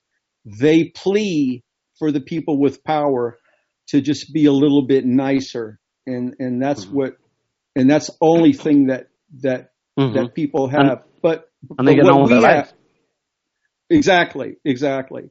Like, but what we have as working, uh, I'm I'm of the more traditional um, mind view of the left is that um, we should look at ourselves as a class, um, a working class, and these our interests bridge all of these individual sexual preferences, um, you know, ethnic backgrounds, and so forth, gender, and we can focus on just making movement and improving people's lives materially and getting something done, but that is nowhere on the horizon. So I suspect that a lot of this transgender stuff, all of this, you know, I'm, I'm just like everybody else when I, when I see a story of the latest outrage, like this teacher in Miami, um, there was a teacher from a Catholic, uh, school that got married, uh, to her, uh, her, her girlfriend for a long time.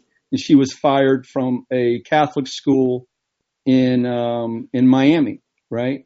And um, you, you could, I can understand that. And there's another teacher that was fired from a university because the teacher insisted to a student that Australia was a continent, not a nation. Mm. Is it, and um, she was fired because she was an idiot. But you know, there's all of these, there's all these salacious stories that we focus on. But I think that the, when you just step back at the larger reality, is that military budgets go up, um, cost of living goes up, the quality of living, the quality of life for the lower 50% of the U.S. population is going down. Um, people live in, in hellish uh, conditions um, just precisely because wages haven't cut pace with inflation um, for over these years. So they always debate like the I've seen this trend happen over and over, where they'll the Democrats will champion the minimum wage, It'll take a couple years and whatever they champion and settle upon and, and, and, um, you know, hash out with the Republicans will be like a 50 cent raise, you know, a dollar raise. It's going to be implemented over two years. When in fact, when you look at the pro, and five years goes by. And so when you finally get the minimum wage increase, it's the, the prices in the last five years have outpaced the minimum wage increase. You know, this happens over and over and over. And, and I, it's a coordinated, it's a coordinated strategy between the Democrats and the Republicans. So. Right. Yeah. Well, what about, uh, what's your take on, um, on white privilege? Do you have any privilege? Oh my God. I, I just, uh, so I guess privilege, I, I, would like to examine that term first. Um, privilege would mean an unearned advantage, right? Is mm. that what it comes down to? Yeah. And um, well, you could um, you can always argue that somebody who's in a rich family, born into a rich family, is privileged, and I don't think most people would disagree with it. but the way these social justice warriors are using it is to browbeat people like me, um, you know, to browbeat people like me mm-hmm. and other white people and just imply that you have some kind of unearned advantage over other people. So mm-hmm. then, you know, what, what's supposed to result from that realization? You're supposed to, uh, quit your job and let somebody, let somebody, an African American or, or Latino or whatever, take your job from you. Right. Because of your, because of your, well, no, because yeah, you're because of your racial, you've got racial guilt, right? Uh, as part of the white race, which you obviously identify with because of your mm-hmm. skin color. Um, there's these historical uh, injustices that you are responsible for as a descendant of the people who committed those injustices against the people, uh, the descendants of the people who, who are oppressed, and therefore to make up for that in the past and any rem- remnants of it today, you should do something like that. I mean, it's just about it's about justice, about fairness. You know, it's about being fair. And, and you know what this what this hap- what happens here is this um this divide this whole discourse totally divides and creates animosity among the working class. And that's yeah. and that that is the nail on the head right there. That's what it's intended to do. Right. Whoever these leaders like Linda Sarsour or all these other, if they're making 150 grand a year, come on, somebody's paying that and they're, they're, they're paying it for a reason.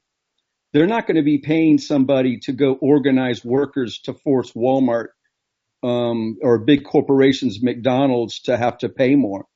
They're not going, but, and you, you notice that that's not even on their agenda. Their agenda is just to divide, get people hating each other. And that way that, uh, the lower 50%, you know, are divided as ever. And um, uh-huh. I think I think that that is the function of the social justice warrior.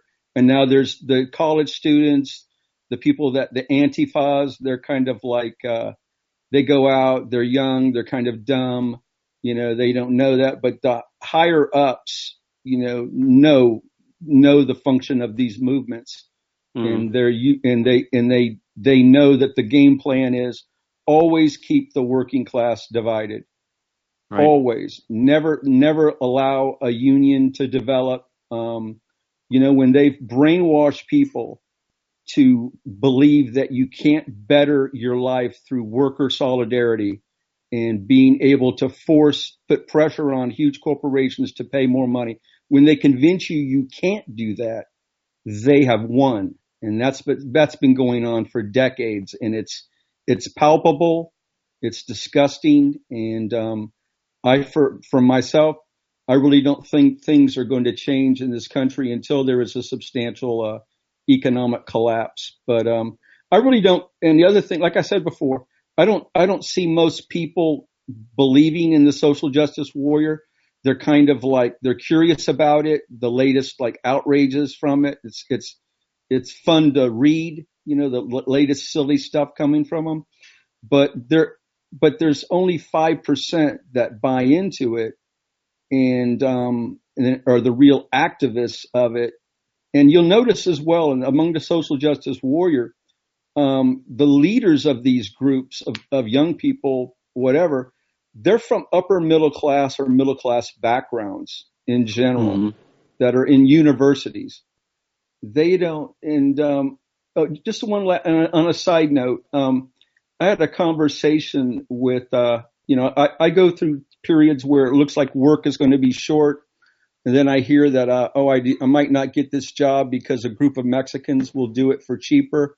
Um, and I had this woman online tell me, like, Steve, don't, don't be upset about this. We're, we're all in this together. She's living in, she's paying $4,000 a month for a nice house in the Northeast. Her husband's a professional and she's telling me that we're all in this together. You follow me? Yeah. It is it is so ludicrous. I'm not a hater. It's a, immigration's a very complicated issue, but I have to hustle and I have to go out and do work that even Guatemalans and Mexicans and Hondurans would rather not do just so I can have work. And, and it just to my benefit, I found a niche that, that is hard to do and if I can, if I can, if I can, as I've, um, if you get some good wealthy clients, they treat you well and you can, you can make it by. But, um, you know, these people, um, the liberals and the social justice left and the Democratic Party left progressives, I have, I'm just totally down on them right now. Big time. Good job. But anyway, I'm going to Cuba. I'm going to Cuba this week. Okay. I'll be traveling to Cuba for a week, and then I'll um, I'll be just staying in Havana, meeting my fiance and mm. so forth. So I'll fill you in when I come back. Okay. Cool. Yeah, let us know, Stephen. okay. Well, thank y'all. yeah. yeah. All right. Thanks. Stephen. I appreciate y'all. Take care. Bye bye. See you. Bye. See ya. The um the thing about the privilege is, is, is a load of nonsense as well. It all comes down to your perspective on life, you know, um, and what's meaningful in life. Uh, some upper, some rich kid born into a rich family has has a privilege, yeah, for material goods, but they can live a crappy, uh, you know, unfulfilled, meaningless life. You know, I mean, they're not necessarily can, happy. You know, so and they can still be total uh, failures at life. Right, and, and yeah, and quite a lot of them actually are, you know, yeah. even if they're in fancy positions, you know, they're actually stupid, ignorant people. You know, there's no actual fulfillment in life, you know. Um, so this idea that you know that because I'm I'm poorer than someone else means that I'm uh, underprivileged is is not the case. It's about it's about the meaning that, that your life has in the sense of uh, you know achievement or satisfaction of and that's why Peterson says you know forget about comparing yourself to other people compare yourself to how you were yesterday.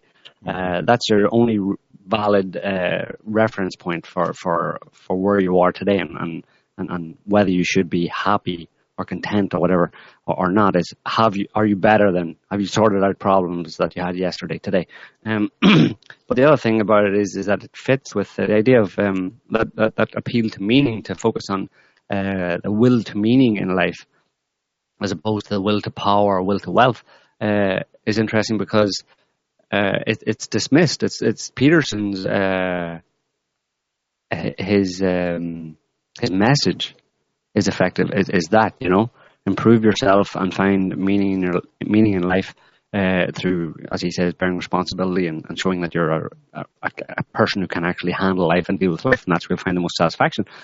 But uh, that that idea is dismissed, obviously, by these leftists, and you find that leftists, uh, a disproportionate number of them, certainly more than those on the right or conservatives, are kind of non-religious or atheists or atheists, um, and that's kind of interesting, you know, because it obviously goes back to the stuff we were talking about earlier on with uh, Stephen uh, um, with Haidt in Haidt's book about the these moral kind of taste buds, um, where they don't have the leftists don't have the authority, the idea of authority uh, in their lives that would would kind of govern their their perspective or, or their view on life.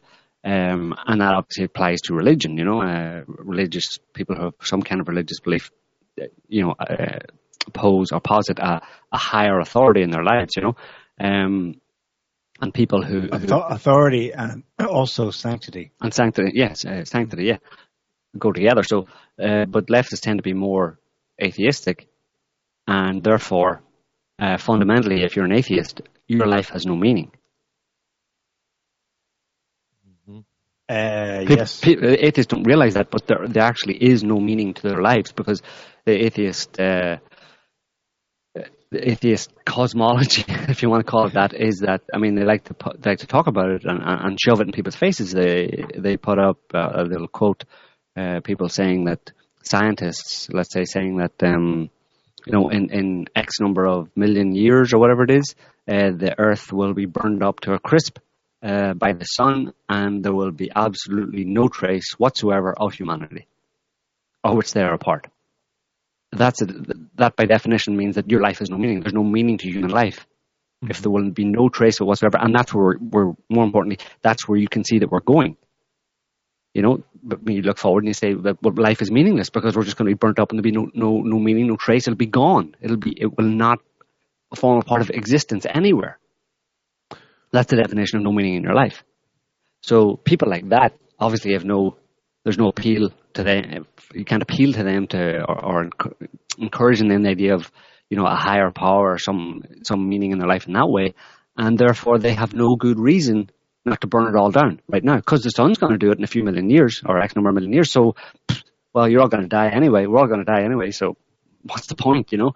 And that can be very easily leveraged, you know, uh, in, in, these people who don't have that that idea or awareness or um, let's say appreciation for the transcendent or something transcendent, something higher than a higher power in their lives. And in fact, on on Earth, what they're doing is they're trying to pull down the power structures, the hierarchy uh, on on on uh, on on planet, you know, in the world. Mm-hmm. Um, so they're very dangerous people. Mm-hmm. I just want to say something about atheists. Uh, yeah because um, you well I, I, agree with pretty much everything you said um, but i wouldn't i wouldn't be too hard on all atheists um, because um, i think that even even there are even a lot of atheists who do have um, like some moral foundations and that uh, try to live lives of meaning. But i think the problem the problem that they run into is that they have no good justification for doing so. They'll come up with reasons right. but that's why i say but, they're dangerous. yeah yeah, and so it can be taken away at any moment. Right. That that's it.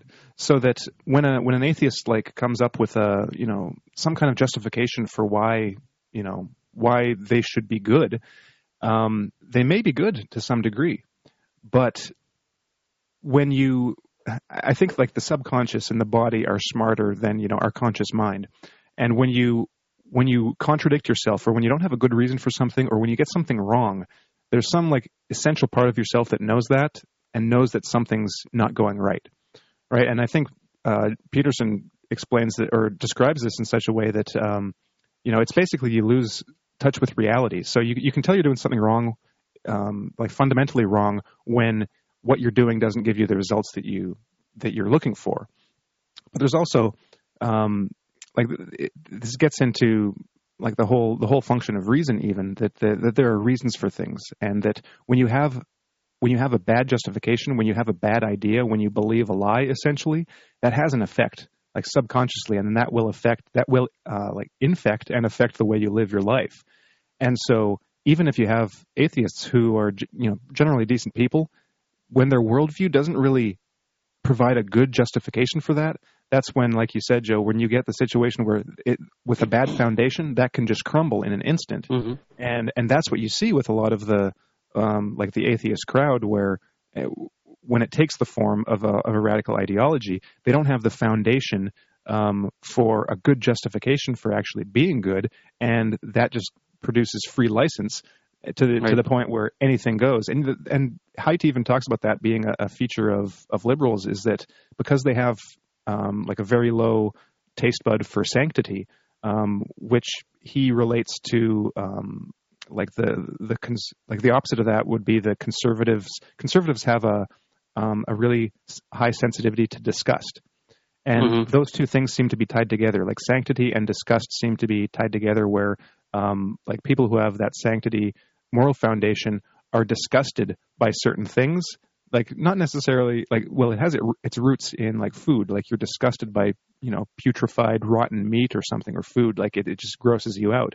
Um, you, you can think of any number of things that gross people out. Well, people with a, a, a solid like sanctity moral foundation are grossed out by things that are like immoral or wrong.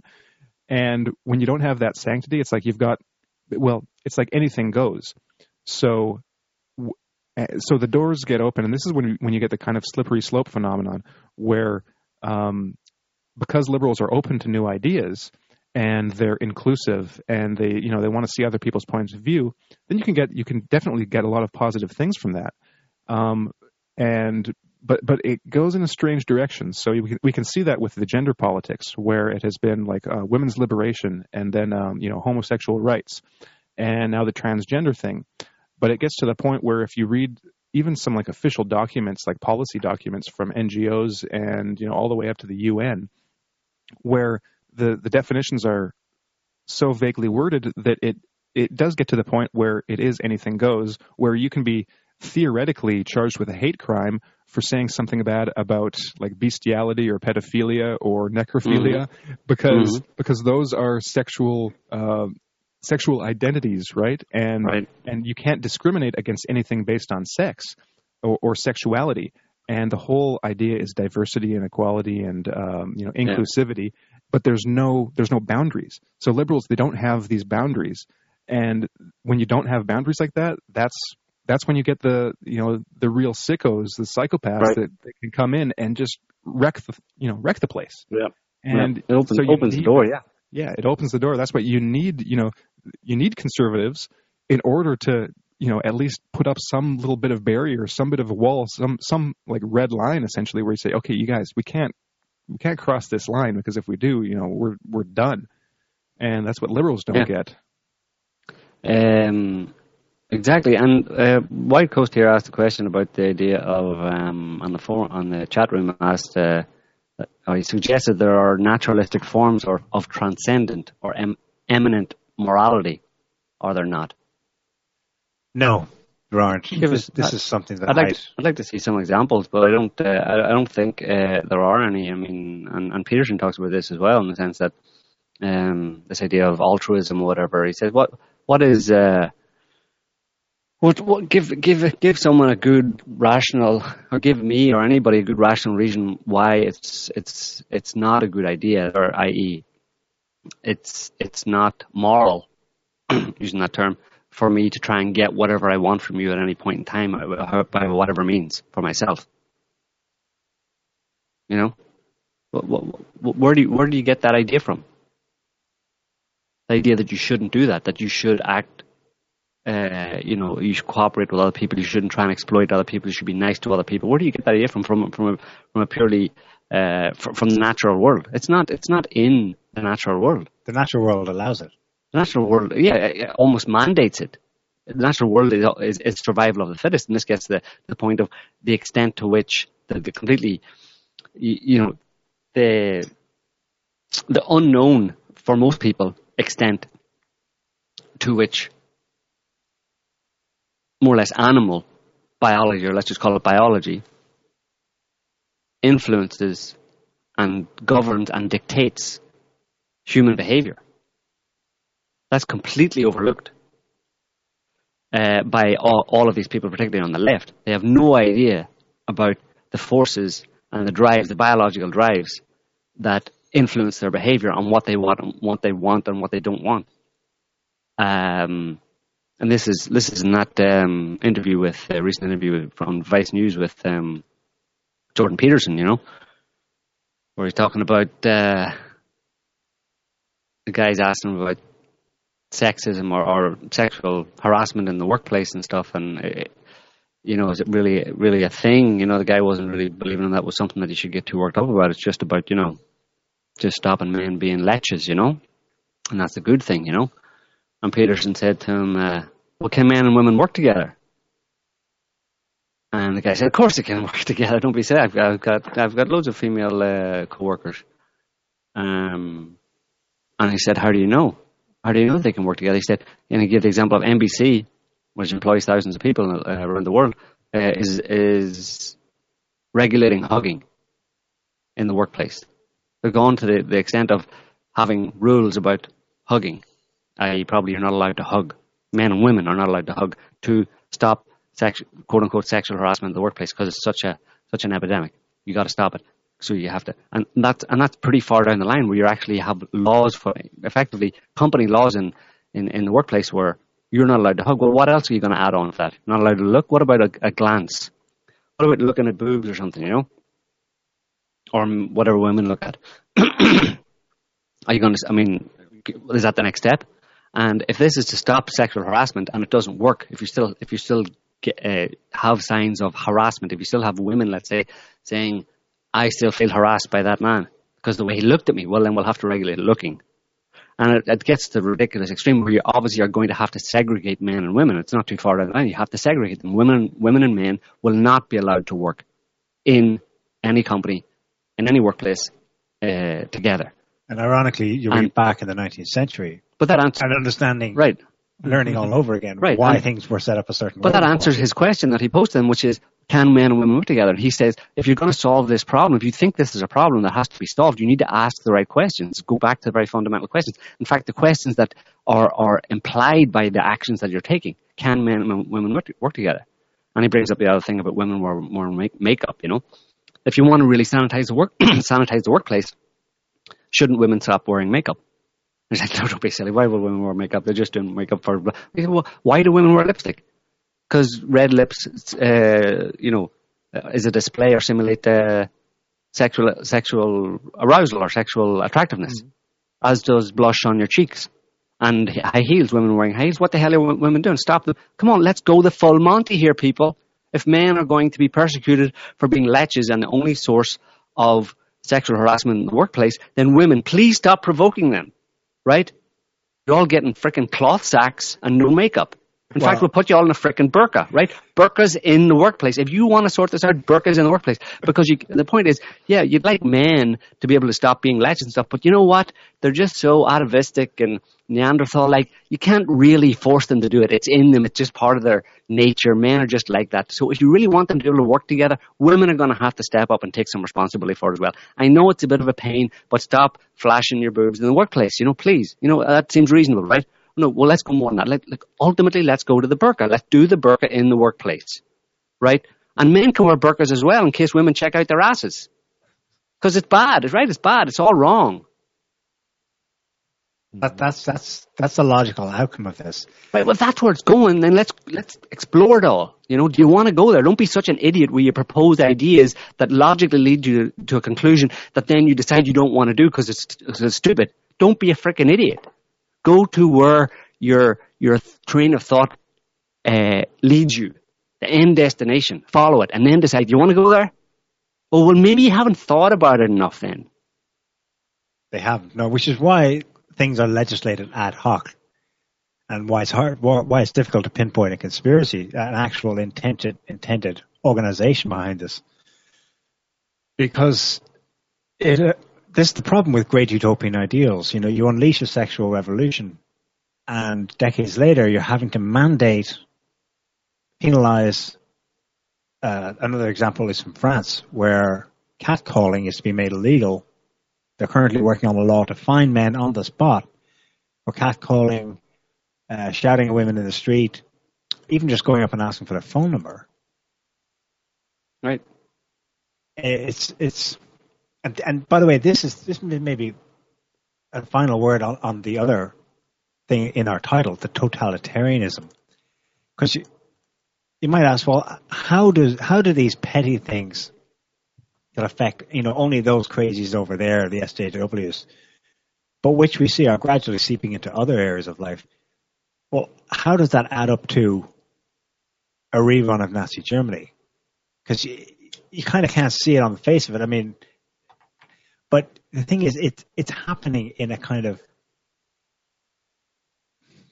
loath to say natural way, but it, it it's unfolding in an ad hoc way, where the solutions to fix the problems that arose from the original ideals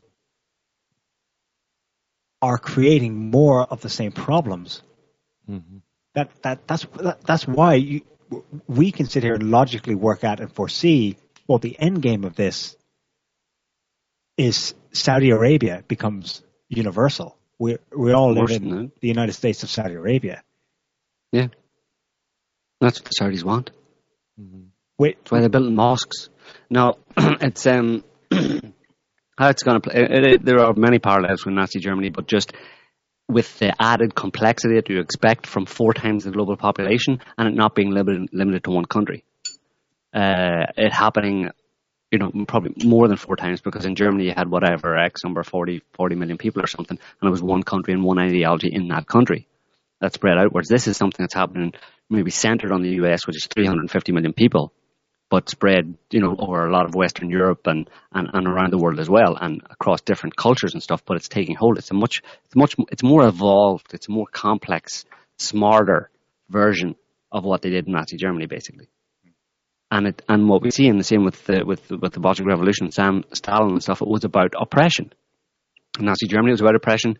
The Bolsheviks were about oppression. In America today, it's about oppression. Anybody give me a good reason why it's not going to go to the same, the same direction? Are we so evolved? 70 years of just, we're, we're so much better than that now? No. Listen to the discourse. It's actually worse. It's, it's as bad as Nazi Germany in its, in its, in its nonsensicalness, you know, in its, in its inanity. It's exactly the same. Mm-hmm. Uh, and so there's no reason to think that's not going to go in, go in the same direction. And the cleverness of it uh, is that it it's so well disguised. Mm-hmm. It, right and that's that gets back to the show description how pernicious and subtle it is, uh, because it, it brands itself as humanitarian. It brands itself right. as as caring and as liberal and as uh, you know um, heart based, uh, when it's exactly the opposite.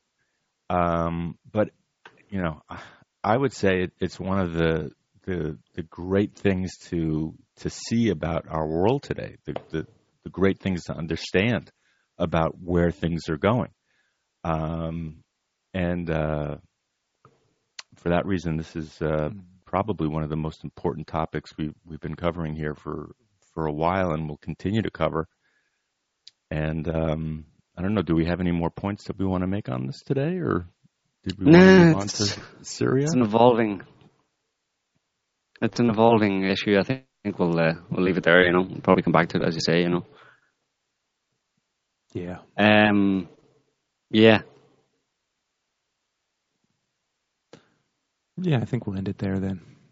I'd just add on the on on the doomsday note that after reading Stephen Baskerville's book on uh, the the new politics of sex, it's really terrifying because pretty much all of the infrastructure is like and all this you know all the kind of bureaucracies are in place.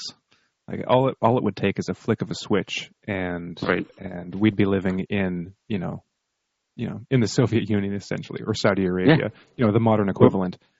It's, where people who don't say and where people who don't say and think the right things are going to jail, are going to prison, are going to some kind of a mm-hmm. some kind of a lockup. Yep. People don't think it'll go there. Well, you know, good luck with that one. Just uh, you know, nonchalantly, you know, carry on there as if it's all going to remain the same despite the evidence, you know, flying in your face. um, and and you'll be much much worse off for ignoring it. All right. The book was Stephen Baskerville's The New Politics of Sex. Red Fox. Yes. All right. Well, All right. like we said, we'll end there. Yeah. Thanks for listening, everybody. Uh, we hope you enjoyed the show. Thanks to our chavs. Thanks to our callers. We'll be back next week with another one. Till then. Bye. See you next week. Bye bye. Take care.